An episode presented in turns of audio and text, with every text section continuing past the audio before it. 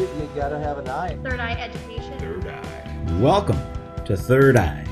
Today we have the pleasure of speaking with Gauri and Amit Sood. Gauri, a senior at Mayo High School in Rochester, Minnesota, is the co creator and lead trainer of the Happy Genius program, a social emotional learning tool for young learners. She also serves as a member of the Education Committee for the Rochester Community Initiative and Rochester Youth Commission. She is the team representative for food allergies of Rochester, Minnesota, deep thinker, kind soul, and a killer writer. Dr. Amit Sood is the creator of the Resilient Option Program. He's one of the world's leading experts on resilience and well being and executive director of the Global Center for Resiliency and Well Being. He's also the author of the books The Mayo Clinic Guide to Stress Free Living, The Mayo Clinic Handbook for Happiness, Mindfulness Redesigned, Smart with Dr. Sood, and The Resilience Journal, as well as Build Your Immune Resilience. If I understood everything correctly, it sounded like you worked with uh, your daughter and sister, an elementary school student, to develop your curriculum, and that is far more rare than it should be. We wanted to learn a little more about that, having that audience be involved in the process of learning. How did that process evolve for you? And what advice would you give to educators that want to do the same? Sure. You know, when you're developing something, there's three questions you ask. One, what's the problem that I'm trying to solve? And majority of teachers, parents, principals agree that uh, social and emotional learning is a very important part of school training, training good citizens, responsible citizens, not just good academicians and students good at math. The problem we saw was how do we how do we create something that when uh, my elementary uh, uh, school daughter when she comes back and she says oh not one more lecture you know and something that is uplifting inspiring something that is not just limited to her classroom but really applies in her entire life. And how do we do we engage parents? How do we put science behind it? So that was the first thing uh, first question to ask. Then the second question to so what's the problem? Then what's the solution? That's the second question to ask. So the solution is clearly if i either sit on an ivory tower or just think inside my box then i'll create something that will help two people. But uh, as you know humans have beautiful variety. There is a developmental stage. Uh, i cannot go back and think, think about how an 8 year old thinks or a 16 year old thinks. So engaging students this is a very participatory process. In designing the program tweaking the program testing the program is so critical. They are our partners not our clients really in this process and uh, and then third is how do we implement it? How do we scale it? So for that we have to do research we have to do pilots we have to get feedbacks and we have to be very humble through this process and be told we are wrong and all of that. So it has been a, a, absolutely fun journey but what we see is we have really created the first story of a 20 story building and this building will never be completed. We will always keep trying to improve it yeah, I can add to that. And I can say that um, really being in high school myself showed me that there are so many resources for mental health education in high school. And we have the teens offering peer support program. So at all times, there are a few groups of teenagers in a room as long um, as like accompanied by a staff member and that's one resource there's also a resiliency specialist at school there is obviously counselors that are um, more available than elementary school counselors would be. So that was one thing that I realized high schoolers have a lot of this in front of them already. Middle school, I wasn't there too long ago, but I do remember being so judgmental of everything. It was just this time frame where you're like, everything is dumb. Like everything is dumb. Right. So I think elementary school was the perfect place to hit, especially with someone in our house who was very ready to critique us and say this is boring or this is too hard or whatever. And we took it very plainly because you know she she had space to do that. So that was really helpful. But also to speak to what my dad said at this moldable stage right? And that's the elementary school age is really the most moldable stage especially early elementary school.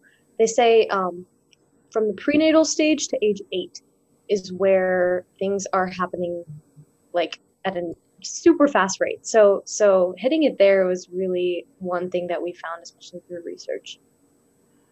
I'm particularly curious because you said that your sister was very willing to critique. Do you have any examples, anything that stood out to you as a, a moment of clarity that you might not have thought about without her input? I think that she there were some there were some activities that she was like, this is so obvious to me. You know, little things like um we have a video called um the invasion in which there are bugs that enter the room and you have to track where they go. And I think this was advice from me and her, but the video replayed many times. Like that one little image of the bugs coming in would show up all the time. And it was like, okay, we get it. Like, okay, we're seeing this, we know it, we understand it. So, like, little things like that, where it was like, okay, we need to take a couple of those out. Or um, dad this is so easy. I just understand this. Like my friends would get bored. Like i think really the boredom factor was something that she was really helpful in in um, telling us. And i want to say that this was not her being negative at all. This was us saying please tear it apart for us to make things better well, I'll say she's wonderful at uh, giving negative feedback. so, uh, from being bored to uh, sometimes we use cursives, and she said, "I don't, I can't read what you're writing," or uh, using big words like trampled. And she said, "What is trampled?" I mean, if I don't get it, and I really read a lot of books, then most kids my grade will struggle. So, finding the right word sometimes things like timing uh, the music oh this music is uh, you know right from disgusting to cheesy to no. Yeah, this is great so she gave us the idea that your music should be such every time you play it i want to dance. That should be the music. So so every element sort of has to fit in the place uh, for something to come out well. And she really helped us a fine balance yeah. A fine balance between want to dance and not getting yes. distracted. Mm. It's like the perfect place that she she had us hit. But yeah. I love that. I loved Gauri. You said, you know, you were asking for that criticism. You were you were begging for that feedback, and I, you know, personally love that in the classroom too. So, do you have any examples of times, maybe in your own in your own classroom experiences, where teachers have invited that feedback in a way that you and your father invited that feedback from your younger sister? Oh, um, I mean, I can remember from your classroom. That's we did not fair. Not she's setting you up. I didn't. Don't fall for it. That wasn't on purpose. okay, no, that's okay. I just mean like I remember like I think that was kind of a turning point because before that we didn't do any reflections. I just remember in my freshman year it was just learning and it was like okay we learn and then we take tests or we do projects but there was never that like okay how did it go for you what did you like about it type of a thing. And I've applied that to my life. I mean, in the last month or so, I've started a little journal that I write like 10 minutes in every morning. And so personally, I do that. I think in high school, it's been a while since I've been in the classroom. So I'm trying to think of of something.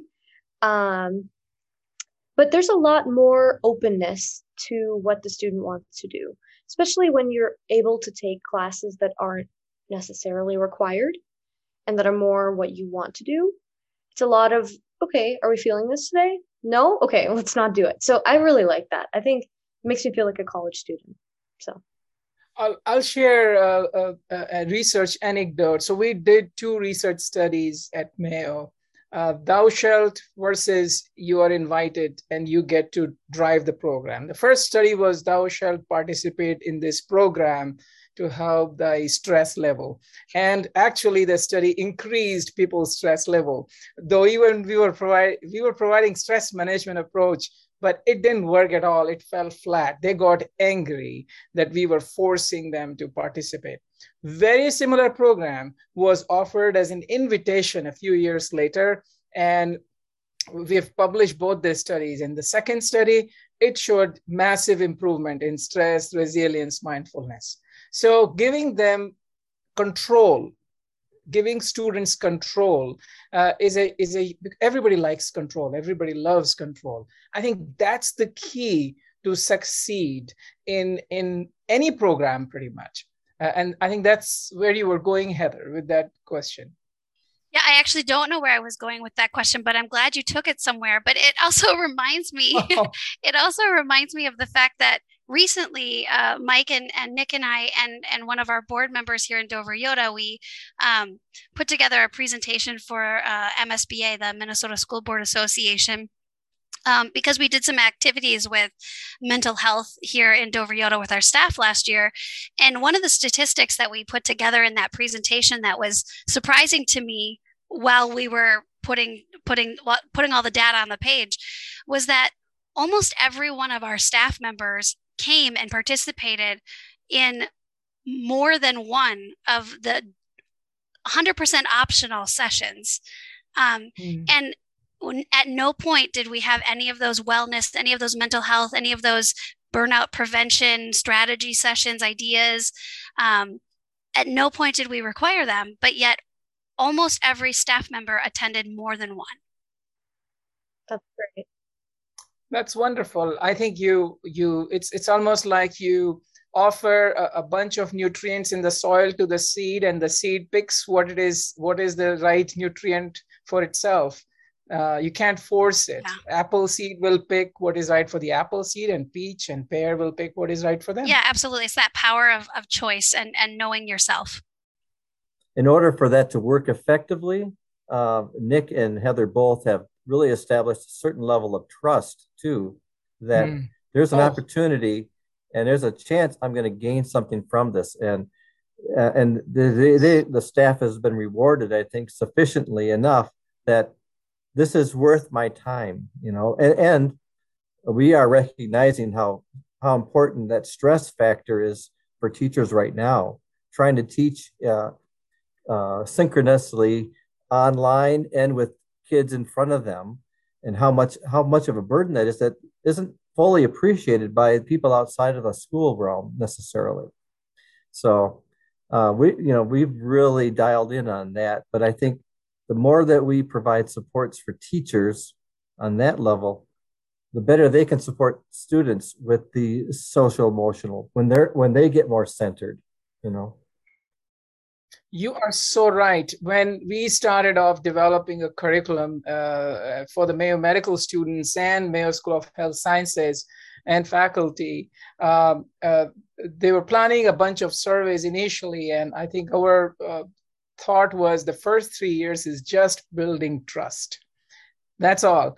If they trust us that we mean well and we're going to offer something that will help them and will be a good use of their time, they will come. And and that's trust is so important. That's such an important point you have touched, Mike. If it took three years and teachers get one year with students, do you have a uh, a recommendation on? I mean, speeding up trust seems like the wrong thing to aim for, but you know, is there is there a way to make that process uh, more effective within the environment that we are uh, placed? Yes. Yes, I think uh, humor uh, works very well. A lot of research shows that hearts that laugh together beat together. So if we can laugh together, the message we are saying is, "I'm willing to play with you." It's evolutionarily in, you know ingrained within us. People we can laugh with, we start trusting them. Humor and laughter is all about social connection. That's number one. Number two is stories.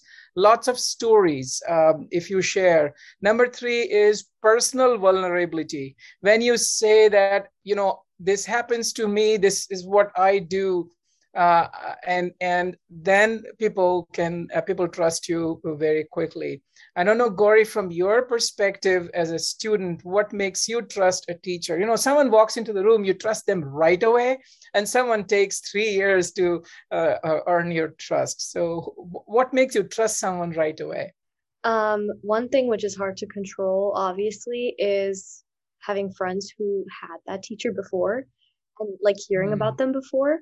Um, like my math teacher this past year has been an icon at Mayo forever.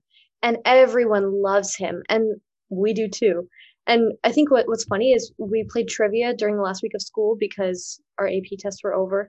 And um, we found out that one of his favorite musicians is Taylor Swift. And that was so not something that we would have expected, but a lot of us relate, myself included. So it was it was exciting to see that. Um, I think a teacher that, to an extent, portrays their own views and how they feel uh, keeps things real with the classroom. And it's not this like facade of like, oh yeah, I'm not allowed to say how I feel about anything, um, which sometimes is the case uh, for for big topics. But for for things that you can provide your opinion on, I think students really connect to that, even if they don't agree completely. They feel like you are um, opening up to them, even though they should, I guess, be opening up to you. But still, it, it works both ways. That's what I've noticed. You guys just covered five things together, right? Like Amit, you were talking about laughter, stories, and personal vulnerability. And, and Gauri, you added reputation that's pre- spread by word of mouth and, and also authentic, right? Being authentic.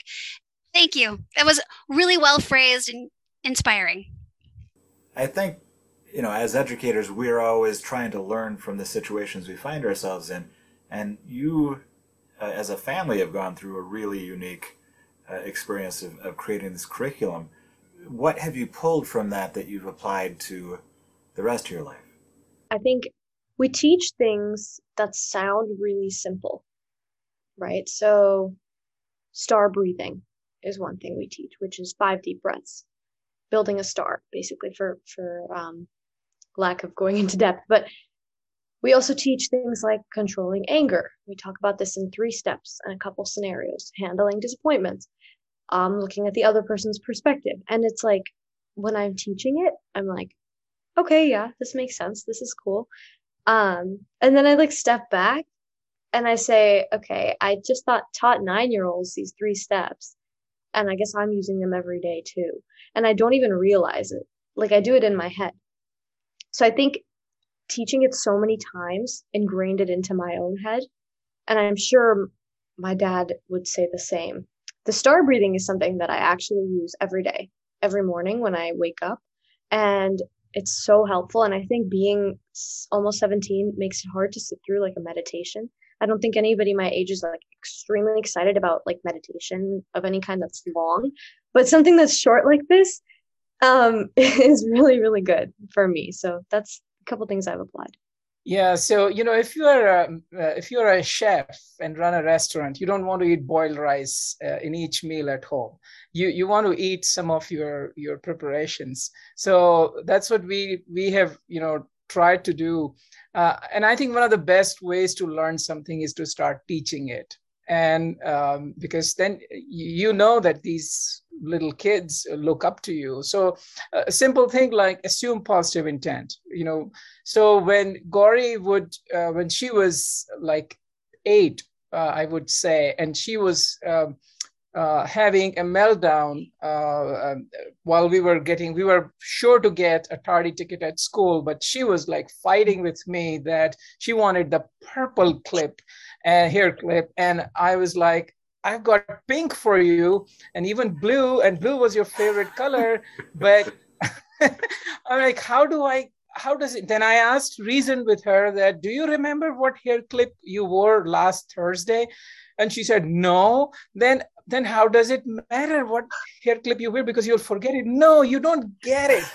And that's when i had my i had i paused and i said okay the the the acronym is api assume positive intent. She's not trying to make me mad or get late. And by the way at that time her favorite color was pink and she was just fine with getting tardy colors because they were all pink uh, tardy, tardy tardy tickets sorry. So anyway so then I thought her brain has only matured to a point where she can see the the the reward that comes from the purple hair clip versus. So that allowed me to reframe and assume mm. that she is actually right in her within her own perspective. So that then I've sort of we have extrapolated to every other aspect of every connections where basically API assume positive intent um, and and that has helped uh, us a lot. Um, the you know handling anger, handling disappointments, the steps that we uh, uh, share with others.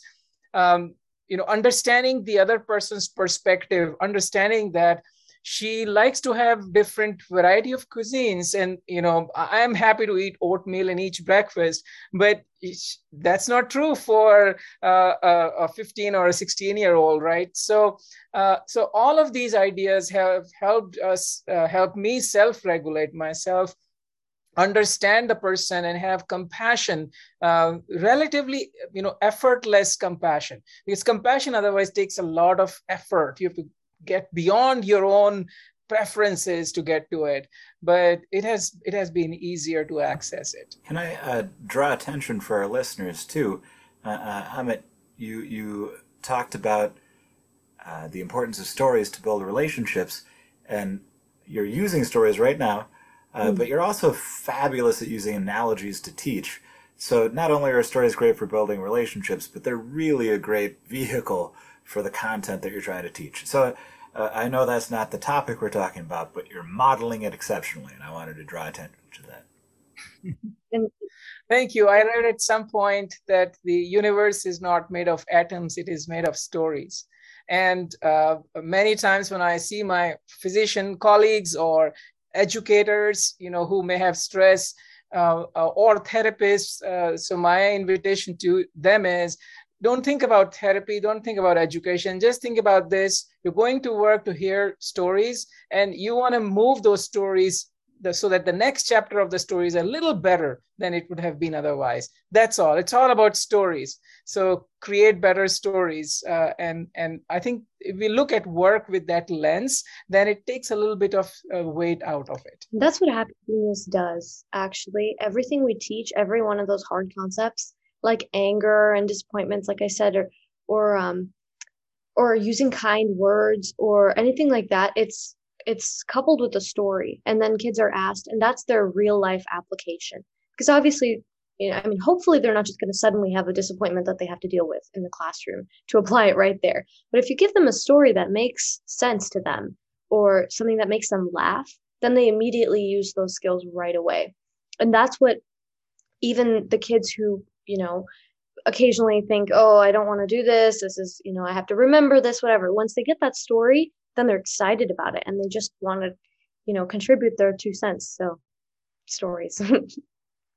this is a podcast, so our listeners uh, didn't see this. But uh, while Amit was was sharing the story about the purple hair clip, uh, Gauri was, you know, looking at the wall behind her and rolling her eyes, right? Because he's telling the story about her as a as a kid, and it reminds me actually. Recently, my mom is a uh, when she retired, she became a photographer, and I recently uh, needed some pictures taken for something, so she came over to the house. She's taking pictures, and afterwards, we were supposed to go out to dinner with my with my husband uh, to celebrate his birthday and meet my father.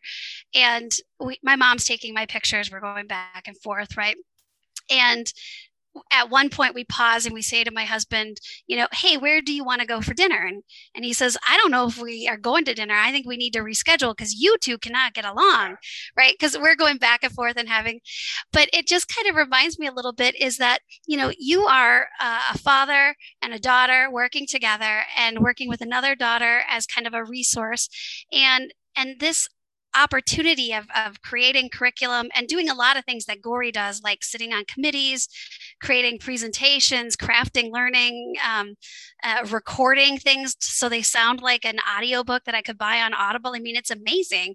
Um, you're doing this at, at 18. So what what is it, Gauri, that your dad and other adults have done in the community that have made you comfortable participating at this level so that other adults and agencies can can maybe replicate some of that. That's huge. I think everything i'm doing right now at least some of the bigger things like if you've heard of rochester community initiative um, the olmsted county youth commission um, through school i'm in student school board.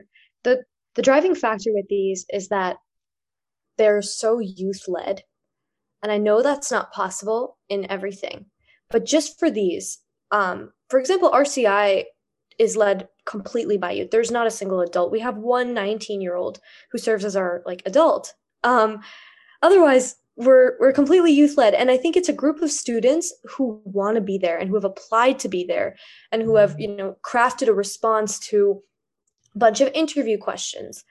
Um, and I think all these students are are there by choice. They're there because they want to be, and that is huge. So, one thing is not pushing kids who don't want to be somewhere to be there uh, as much as possible, just because I've found that it's just so much better to be somewhere I want to be. I mean, I can tell you without naming names, uh, I sat on a committee a couple years ago and I came home and I was like, I'm never going back to this again.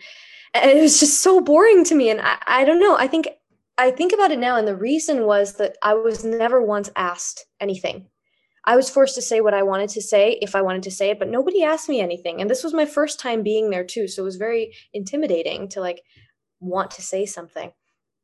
Um, so what I get from that is actively involving the youth and actively and, and acting as if they are adults. Uh, there's a committee in town called the Food Allergies Rochester, Minnesota group, which I've recently gotten um, involved with. And I didn't realize that it's a group of adults. And I, I serve as the teen representative because I have food allergies myself. So I was really interested to be a part of this. But it's a group of moms. And I think the one thing different with them and with the committee I sat on years ago is that they treat me like an adult and they actively involve me in everything. And they listen to everything I want to say and have to say and treat it the same as they would one of the other members in the group. So that's huge. Treating the youth like adults, I think, is huge and it's a game changer. It just makes you want to be there. So I've uh, been reading a book on uh, industrial organizational psychology that uh, looks at various popular forms of transformative change, uh, like Sigma Six and Lean process, and uh, the commentary they give is that you can train people to say involve the voices of the people you serve, but the reality often becomes you know, I'm going to tell you things, and then if you don't talk back, well, that was your chance. Uh, I, I guess Amit, do you do you have any research on involving the voices of the people we serve, or actually doing it as opposed to saying you're doing it? Uh, uh, any recommendations on that? So I uh, I shared with you the two clinical trials we did uh, with the same intervention. Uh, one was um, uh, the first study was um, everybody has to be participating in it. In the second study, we actually half of the intervention was designed by the participants. So we we had uh, half of the intervention ready, and the rest have based on their feedback. What do you want to hear? We kept on crafting it the the outcome was through the roof. They came for science curriculum but they found mindfulness and resilience as the most valuable part of their training in their science curriculum. And and more than 95% of them thought this was one of the, the perhaps the most beneficial part of the curriculum.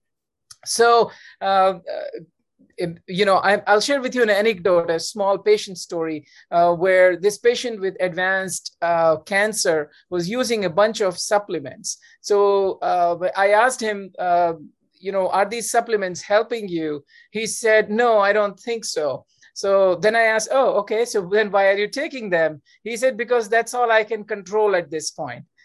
So people love control multiple studies uh, in the UK have, uh, with 25 to 40,000 people, have shown that having this sense of control, it not only improves your mood, it decreases your risk of cancer, it decreases your risk of heart disease, and can enhance your longevity. Um, there was one study that came out in Annals, I think, where they compared Oscar winners versus those who were nominated but didn't win it. And Oscar winners actually lived like five years more than those who were nominated. And it was because they had more sense of control over their career after they had won the Oscars. I think I find that really interesting that you mentioned that because uh, it, that that concept of control and where we're at with that has been on my mind as we get ready to open schools again this fall. And there's so much out of our control uh, from yes. well, certainly the pandemic. You know, there, there's it, it's turned the tables on a lot of things that we do, and um, I, I know in my mind I'm listening carefully what you talk about in terms of engaging people and giving them agency by voice, you know, and, and li- really listening to them. Uh, it's going to be a it's going to be another struggling year, I think, because we have uh, some real polar uh, viewpoints out there, and we're gonna we're gonna we're gonna get through it. And I think uh, I, am trying to uh, figure out how we'll message uh, our our our opening of the school year with safety in mind, but security, and that they have a voice to be heard. And so I'm listening.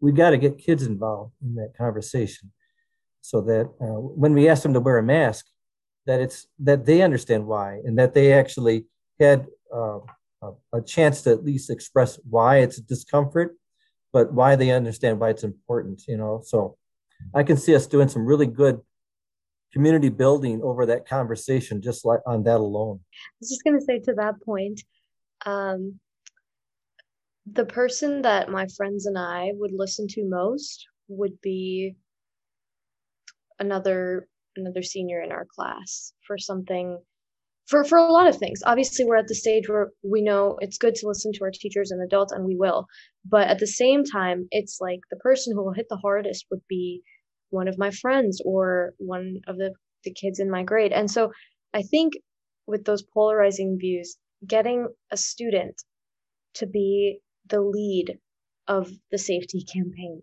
or something, or the student to be the one doing the announcements in the morning, even a student who's very well known, right?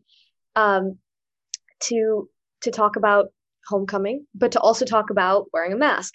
So coupling that with with something that the students are familiar with is also really good and i can use that for i can use that um, or i can bring an example to that point so this year we started just for 11th grade that i just finished an, an environmental club at our school and it was started by three friends and we were all kind of in a group and these three friends put it together um, and all of a sudden there's 25 of us in the club I don't know how that happened. Uh, I think a good 10 of us knew nothing about the environment, didn't really have a strong interest. You know, the other 15 were super excited about it. But there's 25 of us in this club, and there's 40 of us in the Google Classroom. And the reason that. is, is because a group of three people who already knew each other, who were already close and had these connections, just started something. And then they said, Hey, the meeting's tonight. Do you want to come? And then everybody came. And that's all it took. So even taking the voice of one student who you know has a strong impact on everybody else or who's you know relatively well known or something like that is something that really changes things uh, because people just don't question it and they just follow and they they go behind that. So that's something that uh, i found in my personal life. So they came without pizza or m&ms yeah they came good. without anything. It was just one friend and all of his friends and then two friends and all of her friends and and then we were all there and now we've been there for a year and projects are happening and ideation and we love the student the the advisor the teacher that's got to help too. So a couple of those little things put together really makes a positive impact. I think a couple of thoughts i have. One is uh, uh, when you have to say no sandwich it with two yeses. So a no should be preceded by a yes and then a no and then a yes. I can't come for dinner today.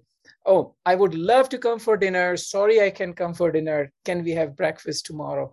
So that becomes a much sandwich no that works uh, much better.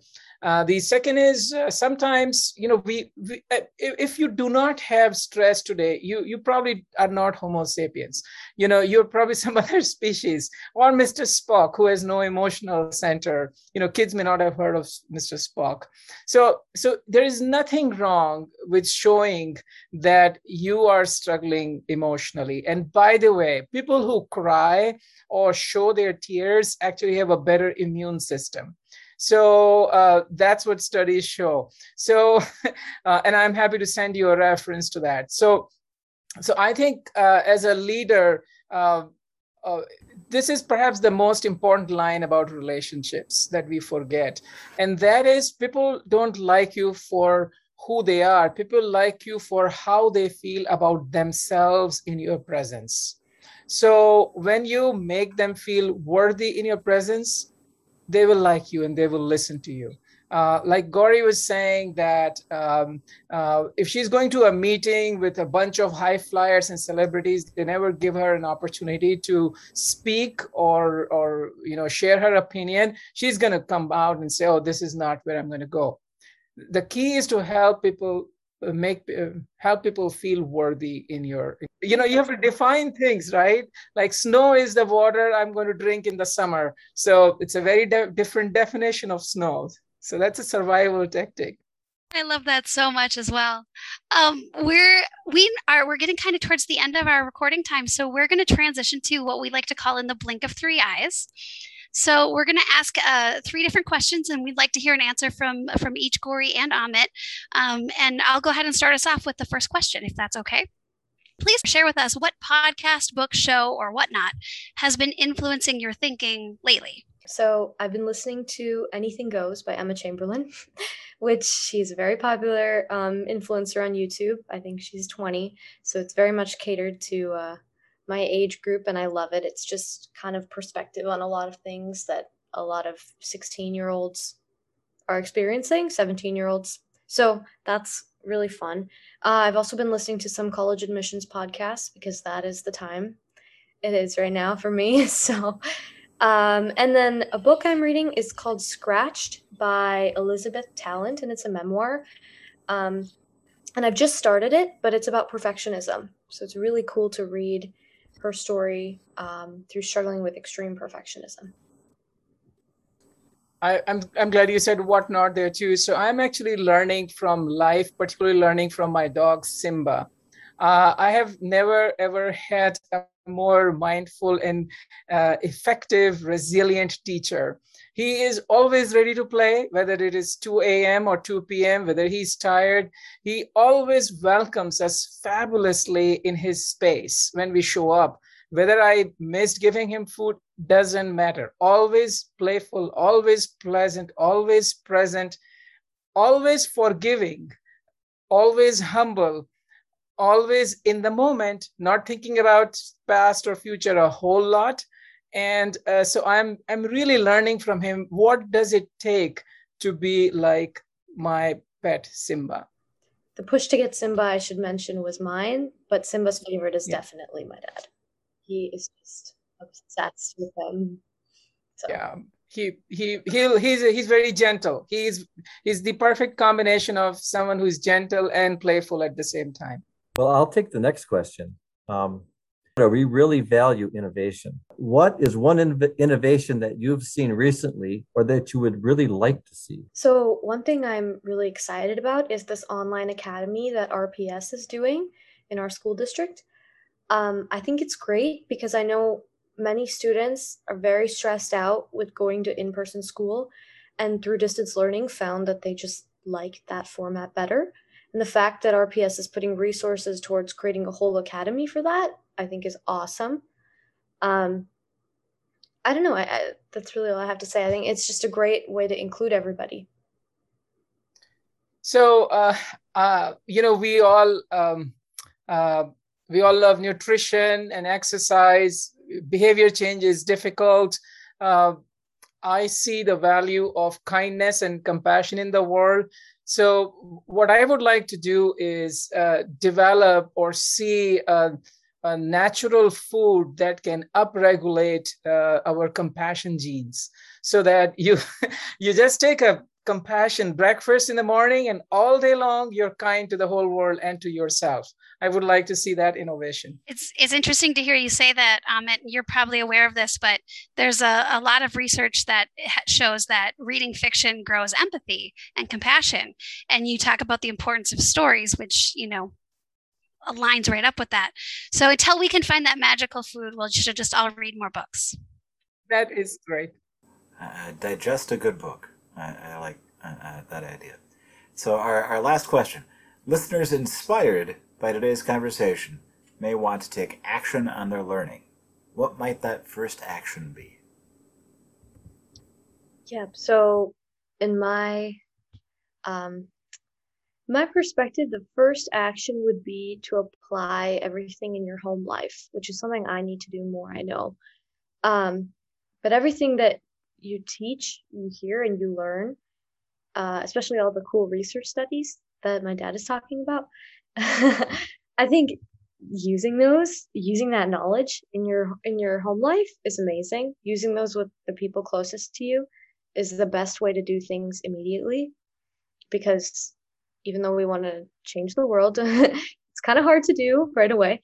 Um, the other thing I'd say is uh, education of educating everyone. So my focus clearly is hugely in education. I love education and I think I've been that way for a while now. And so the biggest thing you can do is just to tell other people, is just to tell other people, even by word of mouth. I mean, every little thing makes a difference. And then the last thing I'd say is just like I talked about that committee and other things like that. Um, what I learned is that I only like to do the things that I like. and it's hard because there's a lot of things you have to do that you don't like very much. But also, you can find a balance.